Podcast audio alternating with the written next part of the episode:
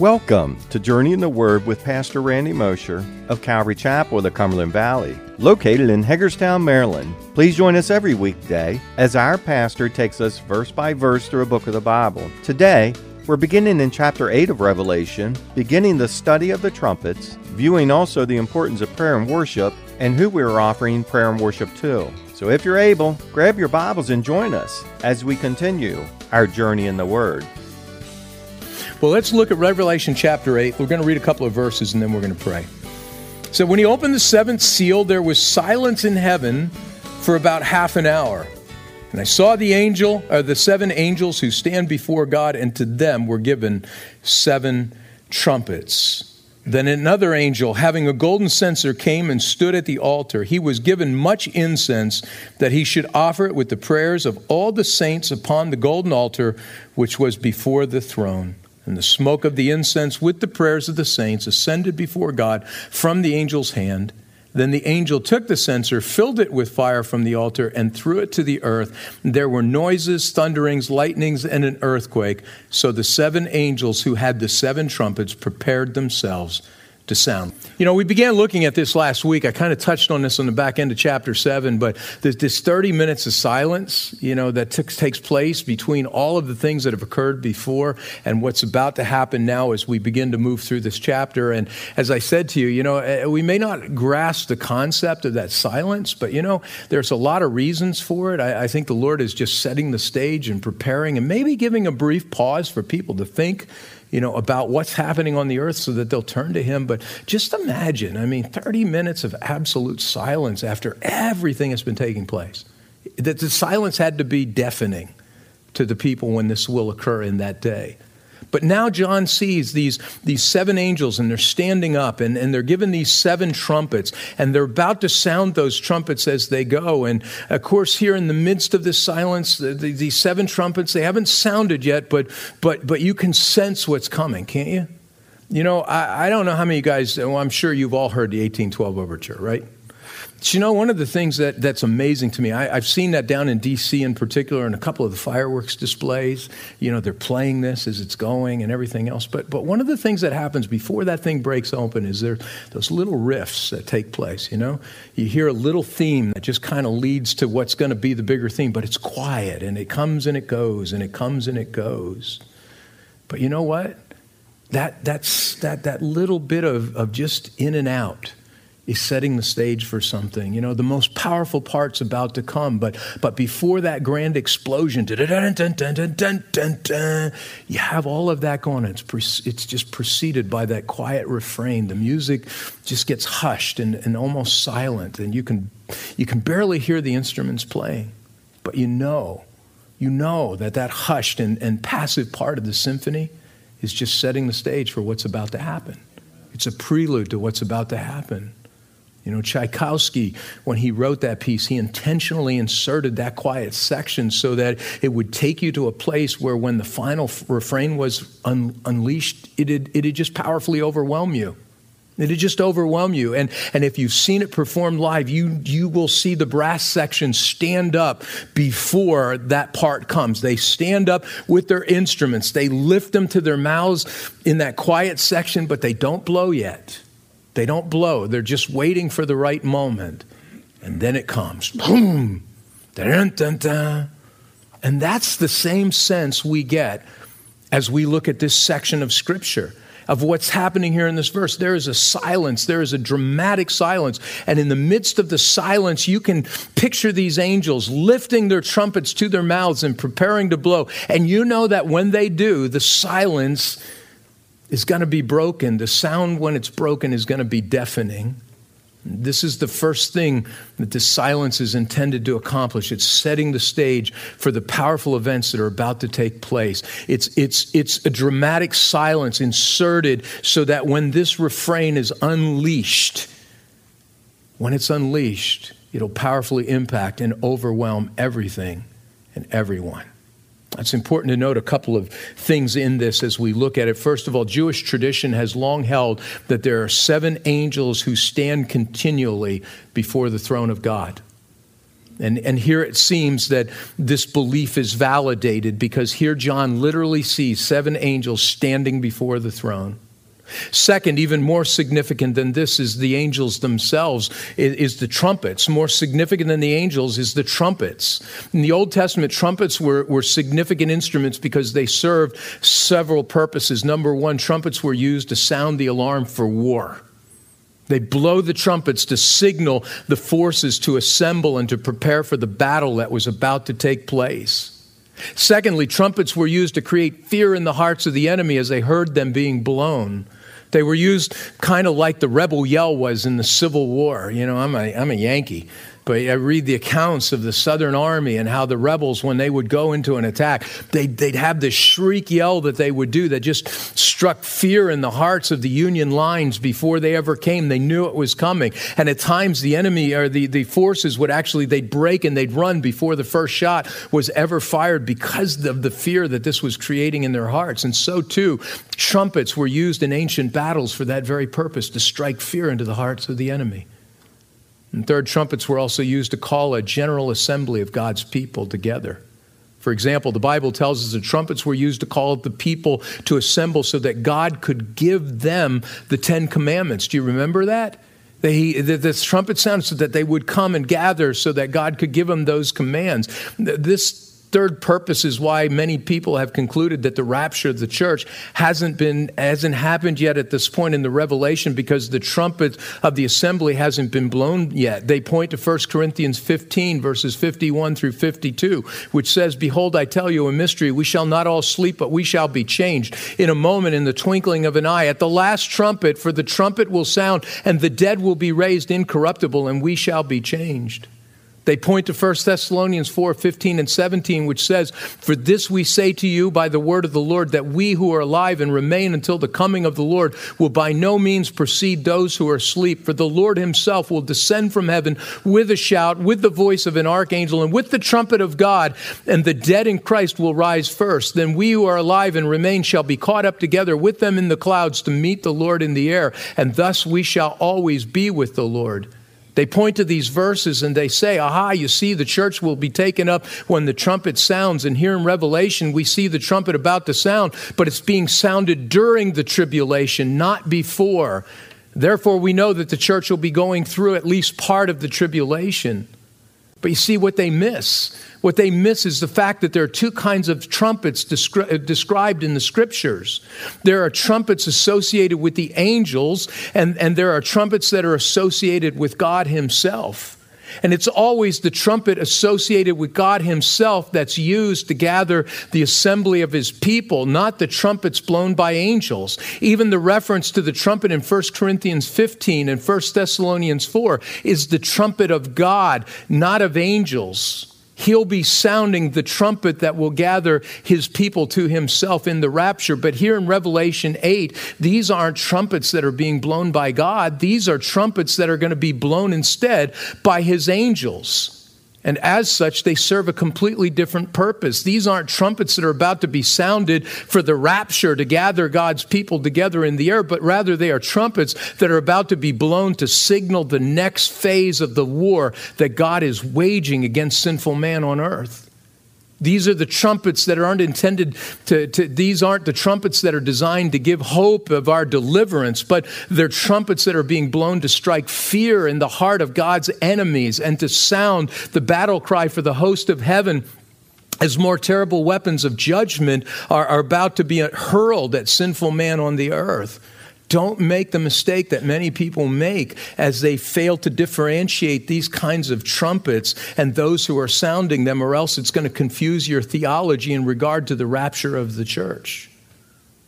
There will be a trumpet that sounds for the rapture of the church, but it's going to be one that's sounded by God, and I firmly believe that that's going to occur before the tribulation even begins, because you and I, as believers in Christ, are what? Not appointed to wrath and the judgment of God, as Scripture tells us.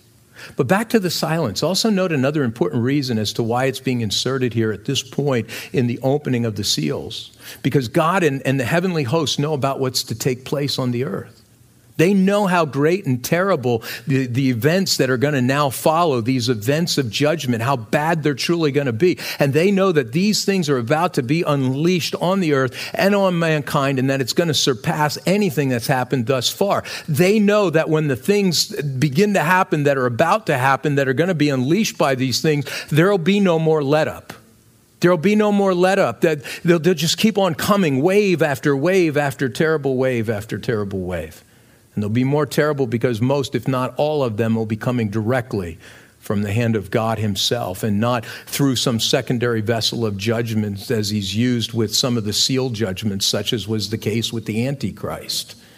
Although the Antichrist will still be active during this period of time, these will be events these will be events that will be coming directly from the hand of God. God is about to unleash his wrath as mankind has never seen it unleashed before. And for this reason, there's silence for a brief period before it all begins. There's silence because, like an inferno, the heat of God's wrath is just building. There's a fire being stoked within God in this 30 minute time period, a fire that when He releases it, it'll consume everything in its path. But there's silence also because God knows what the result of the next phase of his judgment will bring to, God, to mankind. He knows the tremendous suffering. He knows the tremendous destruction that's about to take place. It's not that God wants to, to, to level this, this heated destruction against men or that he delights in bringing it. He doesn't. He created man. And the Bible clearly tells us what? That he loves mankind that he created. And as such, even though as creator he has a right to, to take man's life, and he does take man's life at times, he never takes pleasure in doing this to anyone. Yeah, we know that the scriptures are replete with statements about God's hatred for his enemies. Passages like Psalm chapter 5, verses 4 and 6, which says, For you are not a God who takes pleasure in wickedness, nor shall evil dwell with you. The boastful shall not stand in your sight. You hate all workers of iniquity. You shall destroy those who speak falsehood. The Lord abhors the bloodthirsty and deceitful man. We cannot escape the reality that God hates those who set themselves against him, but we must read passages such as these within the whole context of who and what God is. We got to always see that these verses, in context of, of his nature and his character, a nature uh, of both justice and compassion, and unlike human beings, God can perfectly be these two opposites at the same time. He can be both just and he can be both compassionate equally at the same time. God can actually hate with intensity, and yet at the same time, He can also love with intensity. Both coexist within God at the same time. God hates without question what sinful man does, He hates what sinful man becomes. He hates the sinful rebellion that exists within man. He hates what sinful man represents in the world that He's created, and yet He loves each and every sinful man, woman, and child with an intensity that you and I can never understand or fathom. That's what makes him God. It doesn't make us. When I get mad at somebody, I'm mad at them. I have a hard time loving them. I have trouble sometimes with the admonition of, of love those, you know, who despise you and spitefully use you. I have a hard time with it because I am not God. I am not like him in my, in my very being as a human being. Oh, but he's changing my heart so that I can be like him. He's teaching me that, and yet at the same time, I'm imperfect in that because as a human being, I'm one directional, and I would argue that most of us are. We either love or we hate, and there's no combination of the two. But He can, and He does. He can be both. And as such, although Scripture will tell us in one place that he rejoices in destruction, it also tells us in other places that he grieves with all of his heart because of the destruction that man brings upon himself through his rebellion against him. Never think that there is any man, woman, or child that God delights in pouring out his judgment upon, because to do so is to fail to understand how God thinks and feels about human beings. Peter understood this aspect of God's nature, and that's why he wrote in 2 Peter chapter 3 and verse 9. The Lord is not slack concerning his promise, as some count slackness. In other words, God will make good his promise to judge sinful man. It's his intent, even his divine desire, to judge him for his sin. Yet at the same time, Peter goes on to say, But his long suffering toward us, not willing that any should perish, but that all should come to repentance. Peter says that both of these desires exist within God simultaneously. And so this silence is about both the building of God's wrath as he prepares to judge man, and yet at the same time, it's about his love for sinful man as he grieves over what he knows is about to happen to him as his wrath is revealed. He's still delaying, he's still giving time for repentance so that many, as many as possible, will, will escape the eternal implications of what's about to come upon him. I sincerely believe that there's something important in all of this for us to see as God's people. We need to hate what God hates. I do think we need to hate what God hates. You know, Psalm 139, verses 21 and 22 makes this very clear. Psalm 139, verse 21 says, Do I not hate them, O Lord, who you hate? And do I not loathe those who rise up against you? I hate them with perfect hatred. I count them my enemies. But even though we're to hate those that God hates, we also need to love them as God loves them. We need to do that. We shouldn't be too quick to close the door of our hearts to, toward them and to, to revel in the judgment that's coming upon them. But instead, we need to spend time in silence. Time in silence, just pleading for them pleading for them because we know how terrible the judgment will be when it comes upon them. We need to allow Christ to give us his heart for the lost so that we don't seal their fate in our own hearts and minds. We need to allow his heavenly silence to consume us because it's causing us to spend time just praying for them, praying that they're going to find Christ and escape the terrible judgments that await them if their lives don't change. Well, you mean I'm supposed to be doing that for that person who did that to me? Yeah, yeah. You mean I'm supposed to be praying for that politician that's just spreading all of those progressive policies that's so anti Christian? Yes. You mean that vile person that did that particular sin? I'm supposed to be praying for it? Yes. Yes. It may be hard, but that's God's heart. That's God's heart. No, He's not going to receive them if they don't repent. But He doesn't love them any less. He doesn't love them any less, and nor should we. So, here in this passage, there, there is a God imposed silence that's allowing all of heaven time to reflect on the divine fury that's about to be released on the sinful world. And yet, we see that even through, though the release of his wrath is inevitable, God does not unleash it quickly. But he takes a momentary pause before unleashing it because ultimately it's his desire that none would perish. This should be our heart as well.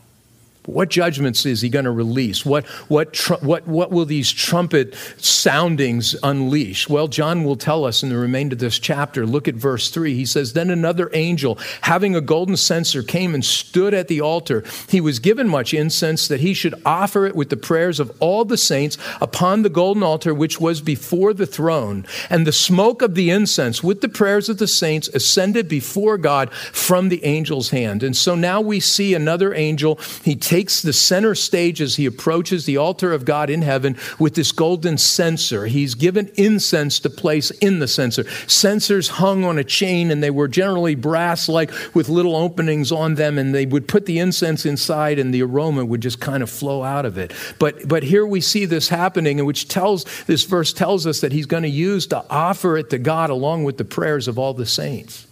This verse reminds us of something we looked at in detail back in Revelation chapter 5 and verse 8, where we were told in that verse Now, when he had taken the scroll, the four living creatures and the 24 elders fell down before the Lamb, each having a harp and golden bowls full of incense, which are the prayers of the saints. And as we examined that verse, we talked about how this scene in heaven is the fulfillment of, of things that the Old Testament pointed to, things that are the fulfillment of what the Old Testament tabernacle foreshadowed. The Old Testament tabernacle, its furniture, its ministries that took place there were all intended to foreshadow and point to the true tabernacle that exists in heaven and to the ministry of Jesus Christ as our great high priest.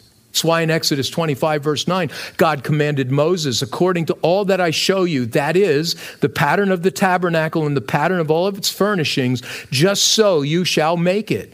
He commanded Moses to build the tabernacle and all of its furnishings to the exact standards that he gave him because he intended for the earthly tabernacle and its ministries to be a reflection of the tabernacle that exists in heaven. And our study of these things in the Old Testament and here in Revelation have proven this to be true. I mean, just think about the similarities that we've discovered so far just in our study of Revelation. Just as the tabernacle had a door of entry, we found in Revelation 4 1 that there is a door in heaven that provides entry. After these things I looked, and behold, a door standing open in heaven. Just as there was a molten sea or a brass laver in the tabernacle, we found in Revelation chapter 4 and verse 6 that there's a sea in heaven as well. Before the throne, there was a sea of glass like crystal. Just as there was a golden lampstand in the tabernacle, so too we found in Revelation 1 and verse 12 that there is a golden lampstand in heaven. In fact, there are seven of them, seven re- reflecting the number of completion or perfection. It says, Let us therefore come boldly to the throne of grace that we may obtain mercy. And I'm sorry, um, then I. Then I turned, I'm sorry, verse 12. Then I turned to see the voice that spoke with me, and having turned, I saw seven golden lampstands. And just as there was a mercy seat in the tabernacle, remember the mercy seat? A place where the high priest would come in and sprinkle with blood, but it was a place where God, his presence physically dwelt in the tabernacle. But just as there was a mercy seat there, Hebrews chapter 4 and verse 16 tells us that such a seat exists in heaven. It tells us, Let us therefore come boldly before the throne of grace, that we may obtain mercy and find grace to help in time of need. You see, we come to the mercy seat now but we can physically go there, each and every one of us. And now here we find that just as there was an altar of incense in the tabernacle, there is such an altar in heaven. We see here this angel with this censer and incense, things that are clearly associated with the earthly tabernacle, things that are associated with the ministry of prayer that took place at the altar of incense in the earthly tabernacle. But now these things are being associated with the real tabernacle that exists in heaven. Now, some have taken this passage to an even greater extent, suggesting that this angel is none other than Jesus Christ performing his high priestly function of intercession. But I don't think that that's the case here in this passage. Even though at this very moment Jesus is in heaven, you can be assured of it. He is in heaven even now, making intercession for you and for me. And I'm so grateful for that because I need his intercession. I'm just telling you, you know, I mess more things up in this life than I can count on my hands, fingers, toes, and everybody else is in the room. You know, I need his intercession continually. I need it for my weaknesses. I need it even in my strengths because my strengths fall so far short. We need that intercession. He's doing it for us even right now. And even though Jesus is at times presented in Scripture as the angel of the Lord, which he is oftentimes presented in Scriptures, there's something different about the angel in this passage. Verse 3 says, Then another angel. In the Greek, this word another literally means of the same kind. Another angel of the same kind. In other words, this angel is of the same kind as the angels that were described to us in the verses that preceded this one, the same kind as the seven angels that we see here before the throne of God. Therefore, there's no reason for us to conclude that John is symbolically speaking of Jesus. He's speaking of some angelic being in this passage. And even though this angel doesn't depict Jesus, it's still important for us to know that he's performing that ministry of intercession for us, as I said. I'm so grateful that he does. But here, before anything else happens, we find this angel coming before God with this censer and, and the incense. And as the sweet plumes of smoke are rising from the incense, as it rises before God, it tells us, so do the prayers of the saints. And here we might, might be another reason for this silence. There's silence because of the prayers of the saints. Because of the prayers of the saints. There's silence because God is taking the prayers of the saints seriously in this moment. He has hushed all of heaven so that he can hear what it is that they're crying out to him. It's as though God is saying, Shh, be quiet. My people are praying. Be quiet. They're praying. I want to hear what it is that they're saying to me. I want to savor the sweet smell of the plumes of the prayers as they're rising before me. Just wait, be silent for a while as I take all of this in. You see, if we could only grasp how God sees our prayers. If we could only grasp how God sees our prayers, how seriously He takes them, how, how blessed He is by them. Yeah, God's blessed by our prayers. This, this verse alone tells us that. He's blessed by it because it's a sweet smelling aroma to him. I believe that it'd change our entire attitude about prayer. I think it'd change my attitude about prayer. Even though this verse is depicting a special moment in heaven, I believe that God responds to our prayers in the same way. He stops everything that he's doing. Think about that for a moment. He stops everything he do, he's doing. He, when, when, when necessary, he silences heaven in order to hear what it is that we're bringing to him. Just as the incense in the tabernacle was so precious and pleasant as it drifted towards heaven, so too our prayers are to God. In the same way. We need to remember what Proverbs chapter 15 and verse 8 tells us the prayer of the upright is his delight. Are you upright? Oh, I'm not asking if you have gotten your, your act together as a Christian. Are you upright because of what Christ has done for you and the faith you've placed in him? Has he covered you with his righteousness? If you are a believer in Jesus Christ, you can say yes to that. He has covered you with his righteousness, and that makes you upright. Regardless of your failures, it still makes you upright in his sight. And his, he looks and he says to you, Your prayers are my delight. He wants them, He welcomes them, He delights in them, and He silences heaven in order to hear them. Thank you for joining us for another episode of Journey in the Word, a verse by verse teaching ministry of Calvary Chapel of the Cumberland Valley. If you would like to listen to more teachings or find out more information about us, go to www.journeyintheword.org. That's www.journeyintheword.org. Thanks again for listening. We hope you'll tune in for our next episode as we continue our journey in the Word.